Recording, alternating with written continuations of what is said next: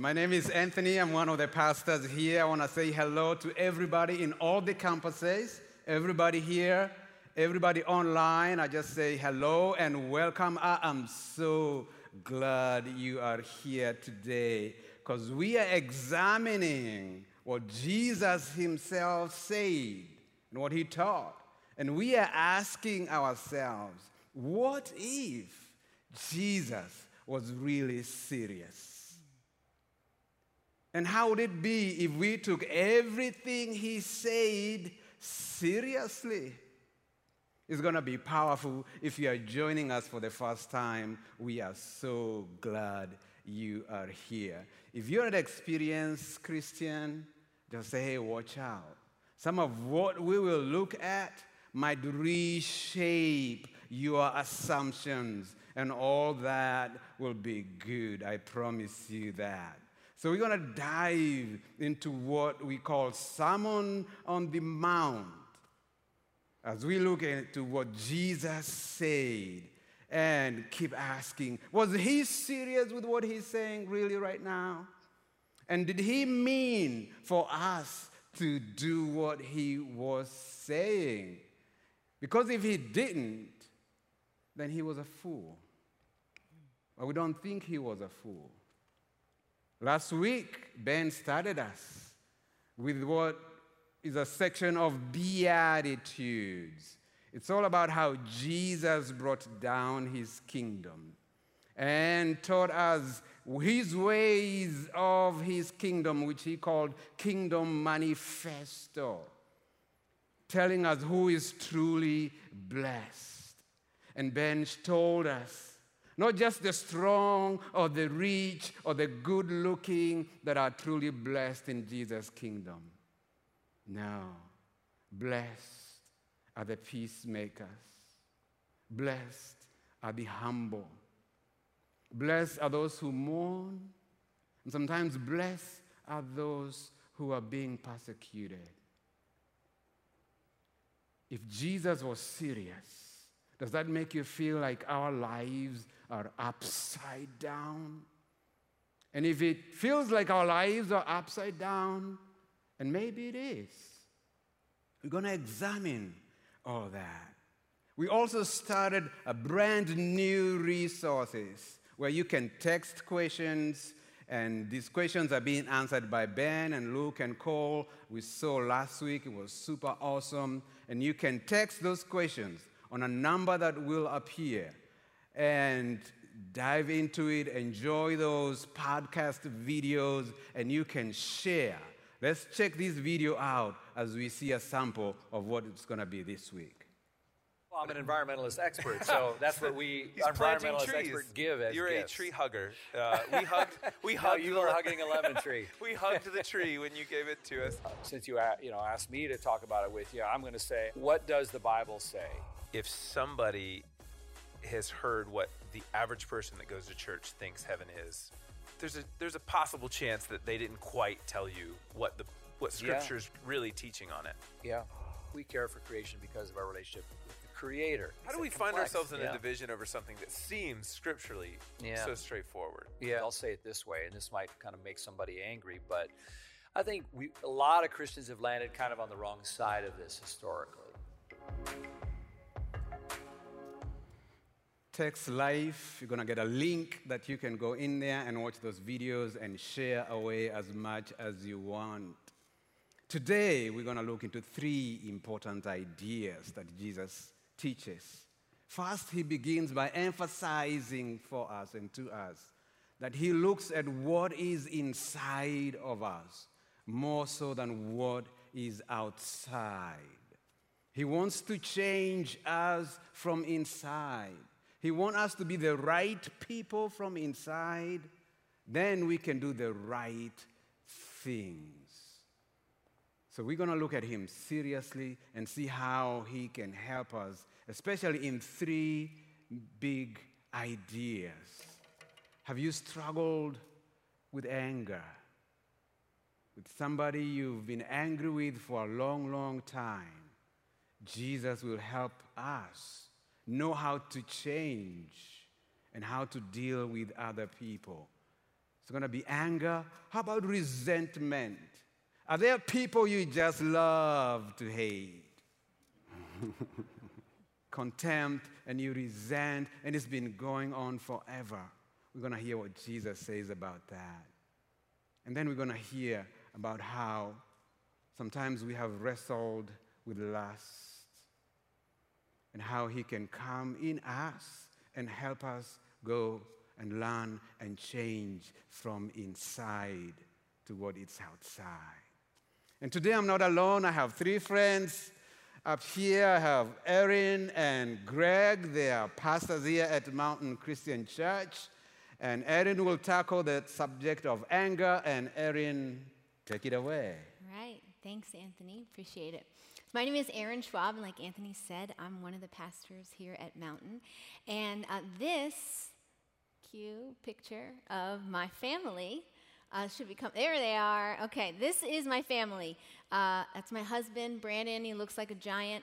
And uh, me with my two kids, Ella and Luke, they are 10 and 8. And the reason I'm showing you this picture is because we're going to spend a few minutes unpacking just one and a half verses of Scripture. It's a small passage, but it has a big impact, and it's had an impact on everyone in that photo. So here it is. In Matthew 5 21 through 22a, Jesus says, You've heard that it was said to the people long ago, You shall not murder, and anyone who murders will be subject to judgment.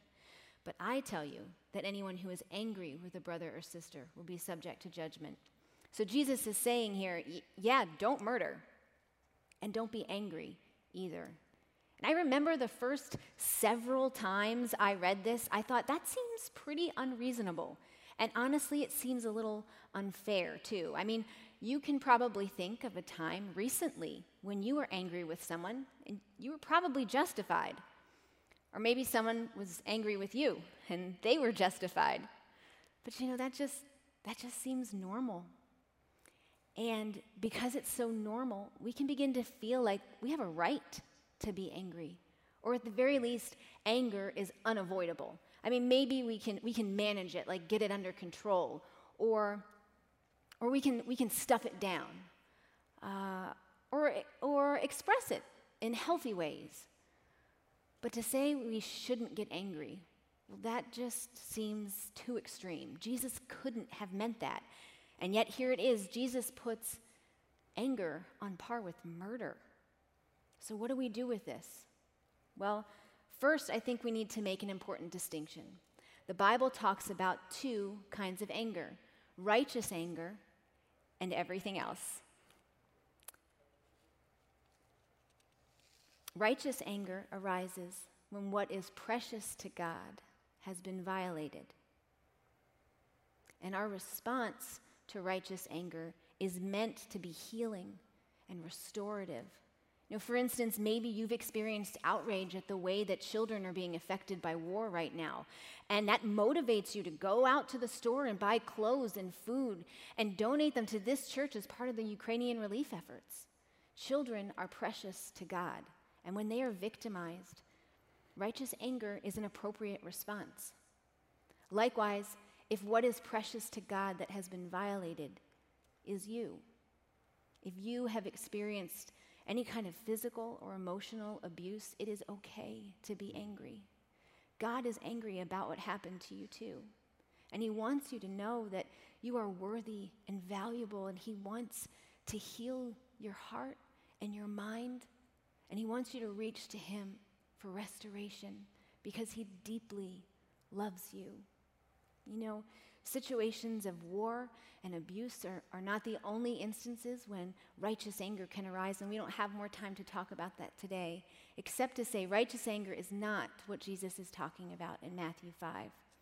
Instead, Jesus is talking about the everything else kind of anger, the anger he never meant for us to carry, and yet has become so normal in our lives that we can't imagine life without it. It's the kind of anger that gets defensive that just walks away, gives the silent treatment, wants to get someone back, entitles us to say or think whatever we want. It damages relationships It leads to bitterness and unforgiveness, resentment, hardened hearts. And I believe Jesus says we shouldn't get angry not because he's trying to set a goal that we can't achieve, but because he wants to set us free from this kind of anger. God gave us our emotions, including anger, but that isn't so we can do whatever we want with them. And yet, that's exactly what we do. At least, that's what I've done. I remember when I was a teenager and the movie I wanted to watch on TV wouldn't play right, and so I stormed off and stomped up to my room, slammed the door, and I kicked a hole in my wall. I remember when I was a young adult, I got so angry and I clenched my jaw so tight, I chipped a tooth. And I, I don't even remember what I was angry about. I remember the first time I got angry with my daughter. She was only two. And I clenched my fists and I yelled at her. And the very next day, when she got frustrated, I watched her do the same thing for the first time. And then there's all those times that I rolled my eyes, slammed doors, just walked away, responded in a dismissive tone, or replayed over and over in my mind how I'd tell someone what I really thought. Maybe some of those things sound familiar to you.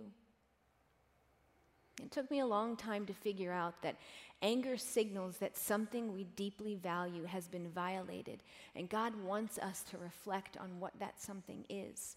Psalm 4 4 says, In your anger, do not sin. When you're on your bed, search your hearts, and be silent. Anger may arise in serious or trivial circumstances, but it always points to something much deeper, something that, that's even become a part of our identity.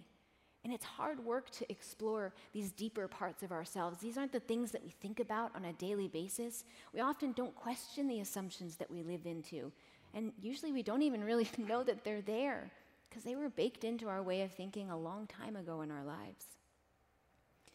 But anger is the fruit of something else that has taken root. And I've learned that it's important to identify those roots, to be able to name those values and assumptions that I hold so dear because so often they do not align with what our loving God wants for me. So Jesus invites us inward to discover the root of our anger, to surrender it to Him, and to be set free. I have a garden in my backyard, and the weeds were terrible last year. Uh, every day or every other day, I was out there pulling up these little weeds that had popped up through the soil. And uh, after a couple weeks of this, I started using a trowel and digging down next to each weed and kind of popping it off at the root uh, underneath the soil. And that would buy me several more days, but uh, I would wind up having to weed again and again because they just kept coming up. I was never able to dig deep enough to find the entire root. You know, on the surface, the garden looked great because I kept up with the weeding, but I knew it was only a matter of time before I had to deal with those weeds again. And the problem was, I didn't know where the deepest roots were. It was the same way with anger for me. I would keep working at it, and God helped me to keep it under control, but it was still there.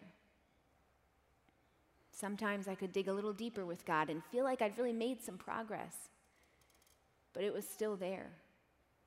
The problem was I didn't know where the deepest roots were, but God did.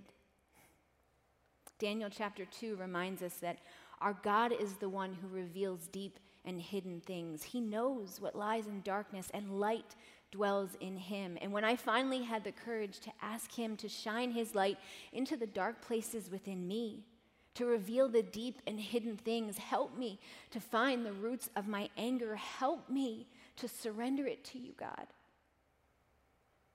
He did. And it changed me. He shined light into the darkness and he helped me find the deep and hidden roots of hiding my shame, compensating for my worthlessness, listening to fear, defending self preservation. Those values that I held so dear, and whenever they were poked, whenever they were violated, would produce anger in me, even if by God's grace I didn't respond to it. He helped me surrender those roots to Him. And the crazy thing is, in exchange, He planted good things in me. Because renovation requires not just that we take out what's old, but that we replace it with something that's new. And He gave me His peace, which is so thorough and awesome. I can't understand it, just like it says in Philippians 4. And He gave, he gave me the same power that raised Christ from the dead and the assurance that that power is at work in me, like it says in Ephesians 1. And He gave me tremendous value because He delights in me, like it says in Psalm 18. And He's helping me to do the hard work of healing what my anger had broken. I thank God that Jesus was serious when he said, Don't be angry, because he was talking to me. And the good news is, he's talking to you too. When Jesus warned us against getting angry, he didn't do it to give us an impossible rule to follow. He did it to invite us to the freedom that only he can give when we allow him to unearth the deep roots of our anger. So, what are your roots? I've been praying you'd want to know the answer to that question and that you'd trust in our loving God to renovate your heart and set you free. And that can start today. Amen. Thank you so much for your sincerity and pray the Holy Spirit helps us mm-hmm. dig deeper in the roots and find that freedom that Jesus promises to give us. Now we're going to turn to Greg to continue this portion. Yeah, so we're here to talk about contempt. Contempt. Um, so this series is called What If Jesus Was Serious? And for someone my age, it's like nearly impossible to take the word contempt seriously because nobody says it. But that doesn't mean it's not an important topic. So let's start with a working definition. Contempt is the emotion assigned to something, someone, or some people you think are worthless or disgusting. So we probably wouldn't use contempt in a sentence, hardly ever. But what would we say? We might say that someone is cut off, or if they're a notable public figure, we would say that they're canceled. Or if it's like the worst person in the world, like the worst, like a Steelers fan. Like if. What? Greg, I'm a Steelers fan. Oh, come on. Okay, so look, look, you're, you're, you're, you're, you're the exception. My boy Andre at Edgewood, you're the exception too. But, but seriously though, if we run across a Steelers fan in the lobby, what are we going to do? We, we pro- or they text us, we probably ghost them, leave the communication one sided. And when we do that, we're probably thinking, hey, we're not really doing anything serious here. You know, this, per- this person's not worth my time, or they're just really annoying. And the thing about it is, um, the reality of it is that we carry our relationships wherever we go.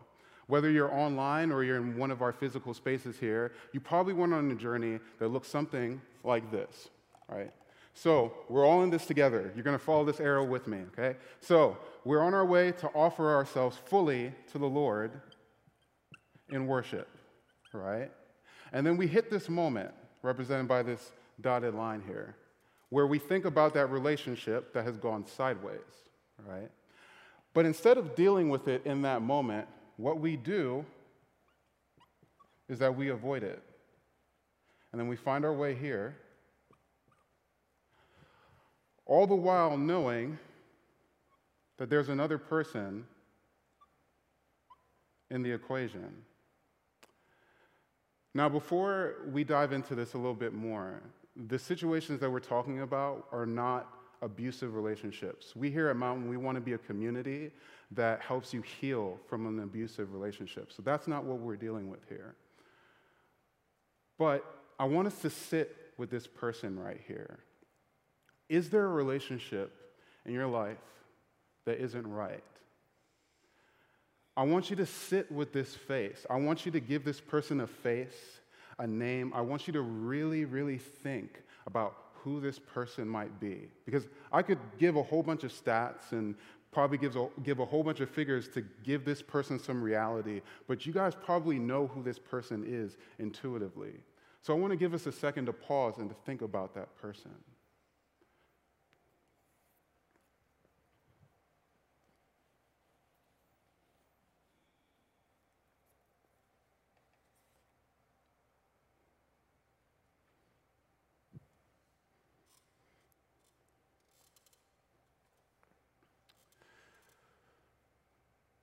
Here's the crazy thing somehow, with contempt, it finds its way into this complex weave of emotions that creates relationships that end up like this. And while it wreaks havoc on our relationships, we don't deal with it. We just avoid it because we don't say the word or we just don't handle it. So we're going to need to name it. We're going to need to name it, and we'll also need a guide to free us from contempt, and that's where we turn to Jesus.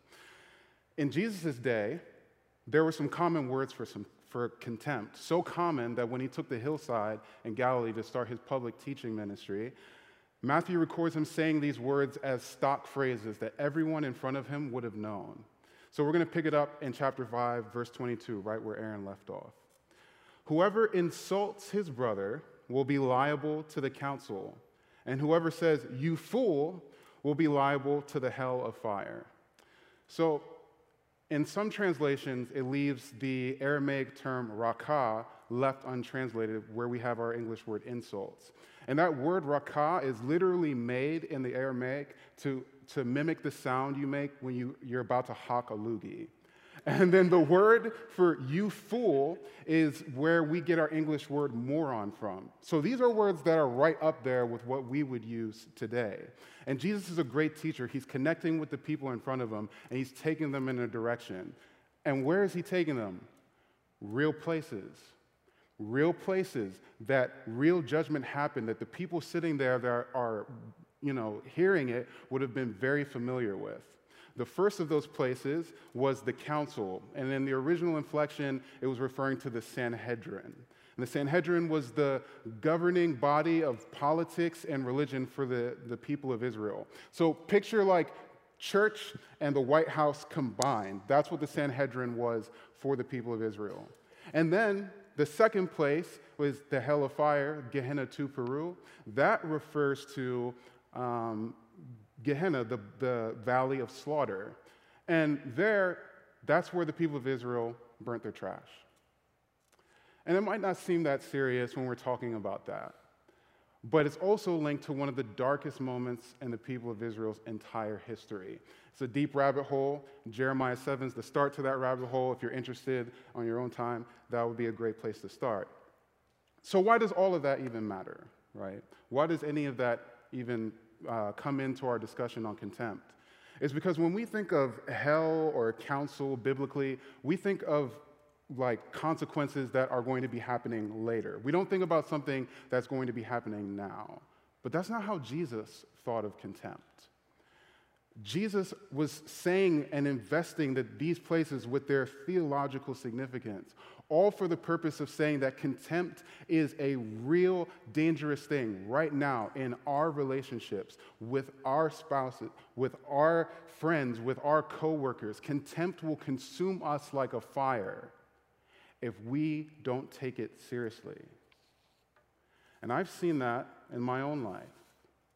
I've seen that when my phone screen lights up and I see it's my dad, and I sometimes take delight and not answering the phone right away, or sometimes ignoring it altogether. I've seen it when I was younger. When I was in middle school, I was bullied so severely that it was no longer fun to make fun of me anymore. Like I was just completely ignored, a complete outcast. And maybe you can relate. So, what do we do? What is Jesus telling us to do with all of this?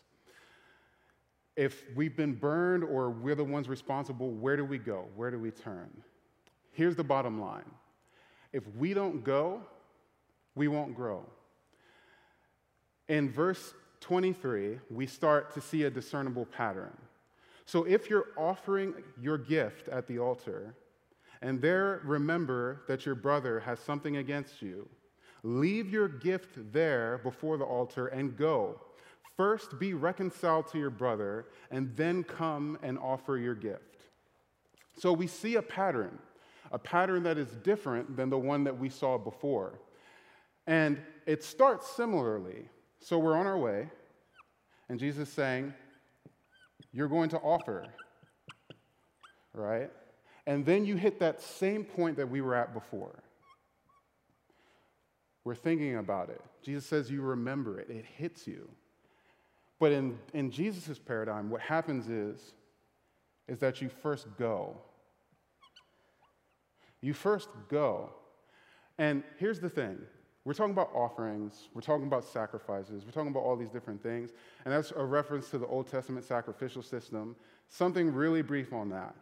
It's not only about sin, it's also about formation. It's about the people of God looking more like the people that can extend God's mission where it needs to go.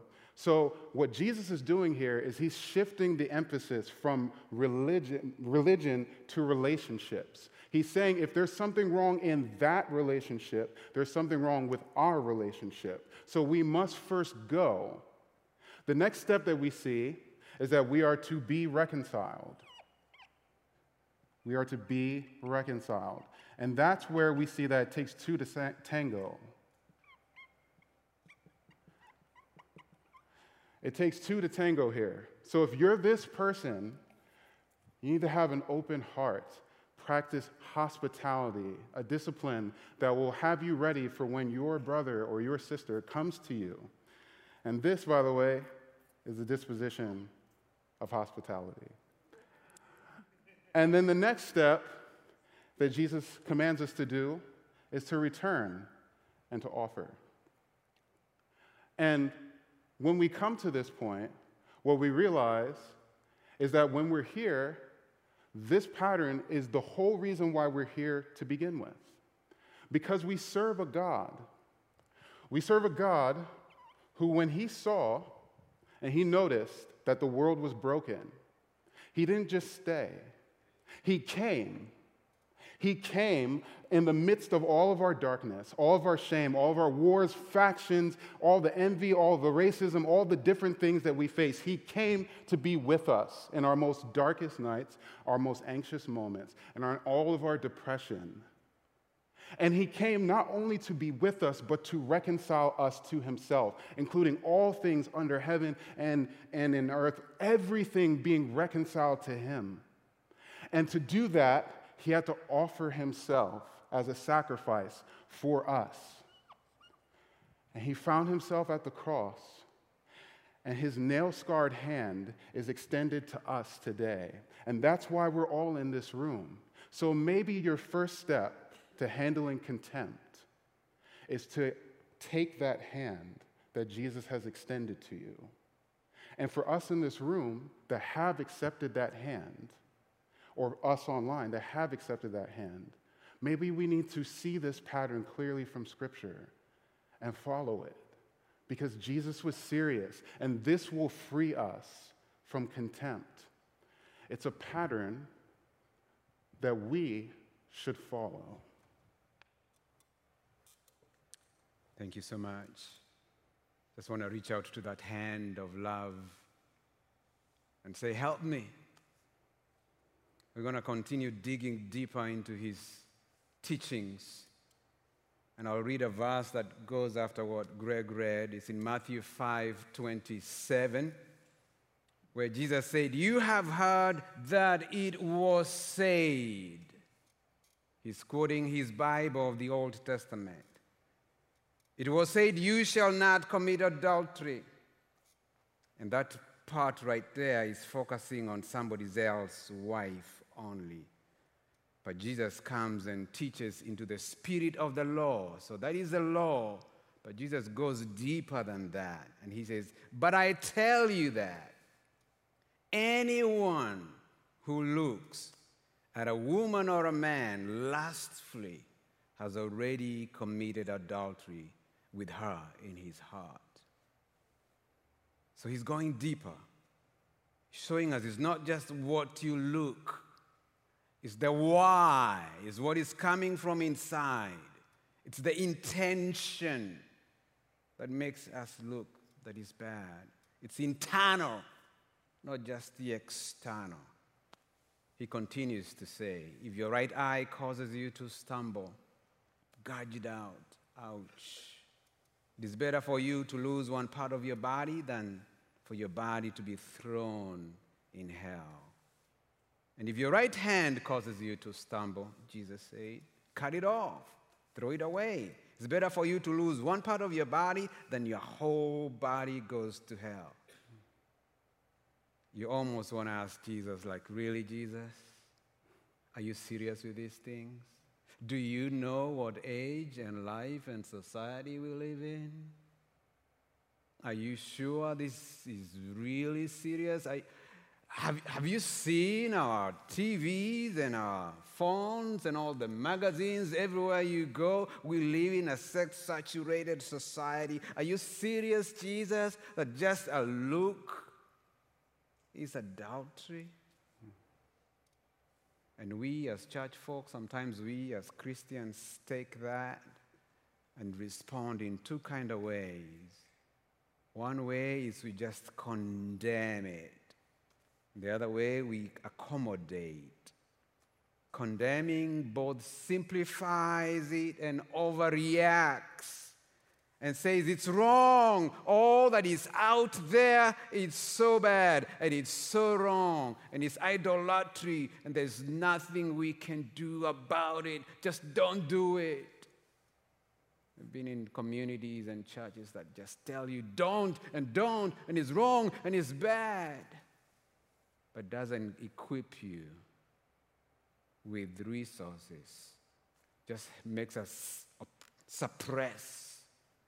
Accommodation, on the other hand, says we are weak, we are passive, is so much going on all over the media and all over, and there's no way we can overcome. Let's just go along with it.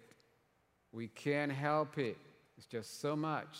And that has made us look like everybody else, the world and the church, because all the explicit materials that is bombarding us everywhere has made us helpless. That's the accommodating part. It almost makes us think we have no will, we have no intentionality. Both condemnation and accommodation are not necessarily helping us. They're saying we are just like sheep without a rudder, without a direction, swimming in these waters, in these sexual desires that surround us, and there's really nothing we can do about it. We are defeated. But Jesus, when you look into that word that he said, everyone who looks, in the original language, it says, everyone who looks with intention, with a purpose to lust. It's talking about a willingness to.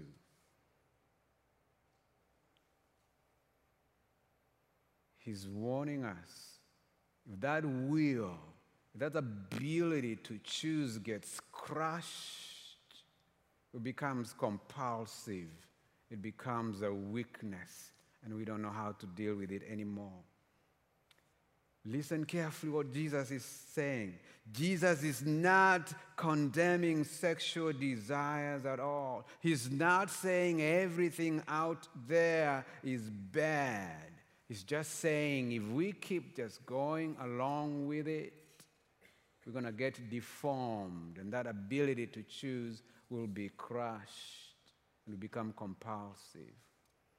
Real freedom does not come from external gratification of every appetite we have. True freedom is internal freedom. We are more than a piece of property.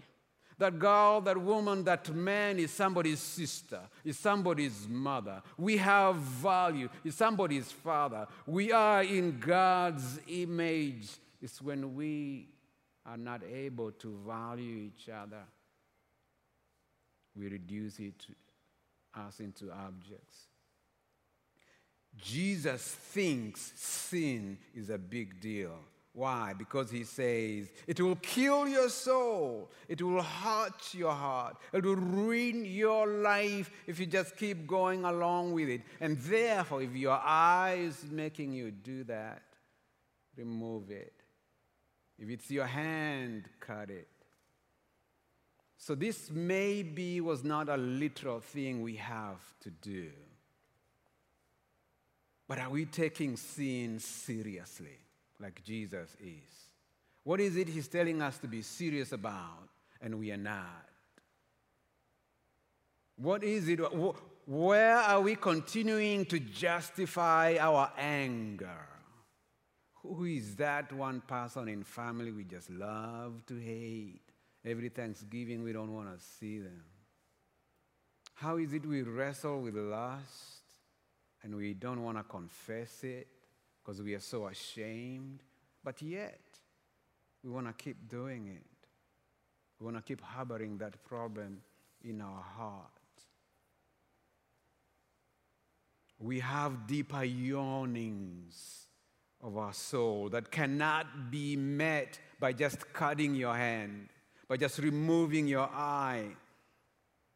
We all have deeper yearnings, and when those are not satisfied, we are looking for everything else out there to satisfy our soul. We need soul satisfaction that comes from God alone. This is why Jesus says on the Mount, rules will not help, only those who are blessed.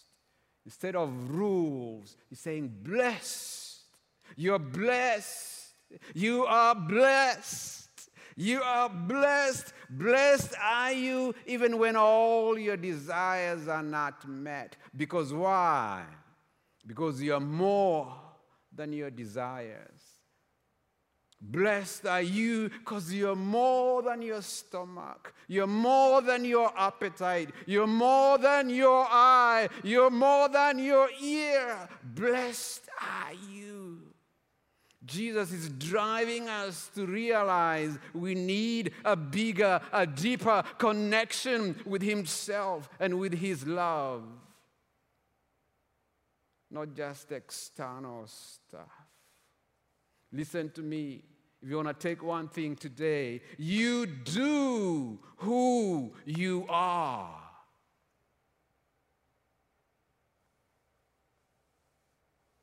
It's the deeper identity being goes before doing. God is, God does. And He does who He is. He looks at you and knows the depth of your identity. We are human beings, not human doings, but we're in a culture that all we do is like, hey, what do you do? What do you do, Greg? Jesus sees us deeper than that. When you get to know your identity, then you can make a covenant with your eyes. Then you're strong enough to say, I will not look with an intent because He can help me stay away from bad channels. He can help me put something on my phone. He can help me watch what I read. Ask somebody to hold you accountable. We have Celebrate Recovery right here, where you can meet friends to help. We have spouses groups, we have unintended journey groups that you can go to confess what you're struggling with. Jesus looks us deeper than our struggles. I like what Paul says in 2 Corinthians 5:21. He said, "For our sake Jesus was made sin. Even though he didn't sin, he was made sin so that you and I can be right we can become righteousness of God. He has made you right. Jesus died to take your wrong, to take my guilt, to take my shame. And He has already made me right. It's so good, it's so easy, we don't believe it. It's free. Like, no way. There's no way He really means He's just made me right already. But all He wants is for me to believe, it's for me to take His word serious. And He's inviting you. He's calling us to that deeper soul satisfaction, a connection with His love, a true trust. Did you die on that cross? Are those nails really go through in your hands? And are you sure you can deal with me? He did that with me when I was 22 years old. I'm asking Jesus, Are you sure you can handle me? Are you sure you can break my addictions? Are you sure? So don't even try to change. Just come as you are. Take this gift of righteousness. And He's inviting you here today to take it. Many times when we're wrong and we are ashamed, we think, let me go work it out first. Let me go help God first. Today, He said, come. Those hands are right here. I want to pray with you. I want to pray for us today. What is it?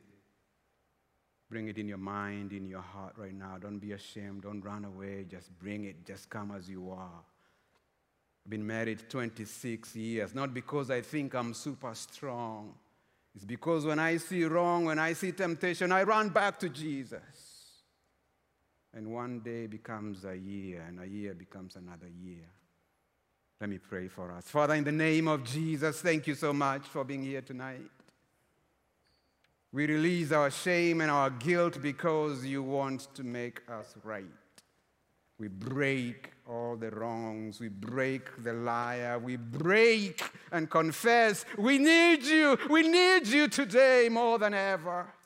Come, Holy Spirit, and rescue us and love us and satisfy us because we love you so much. For it's in Jesus' name we pray. And everybody said, Amen.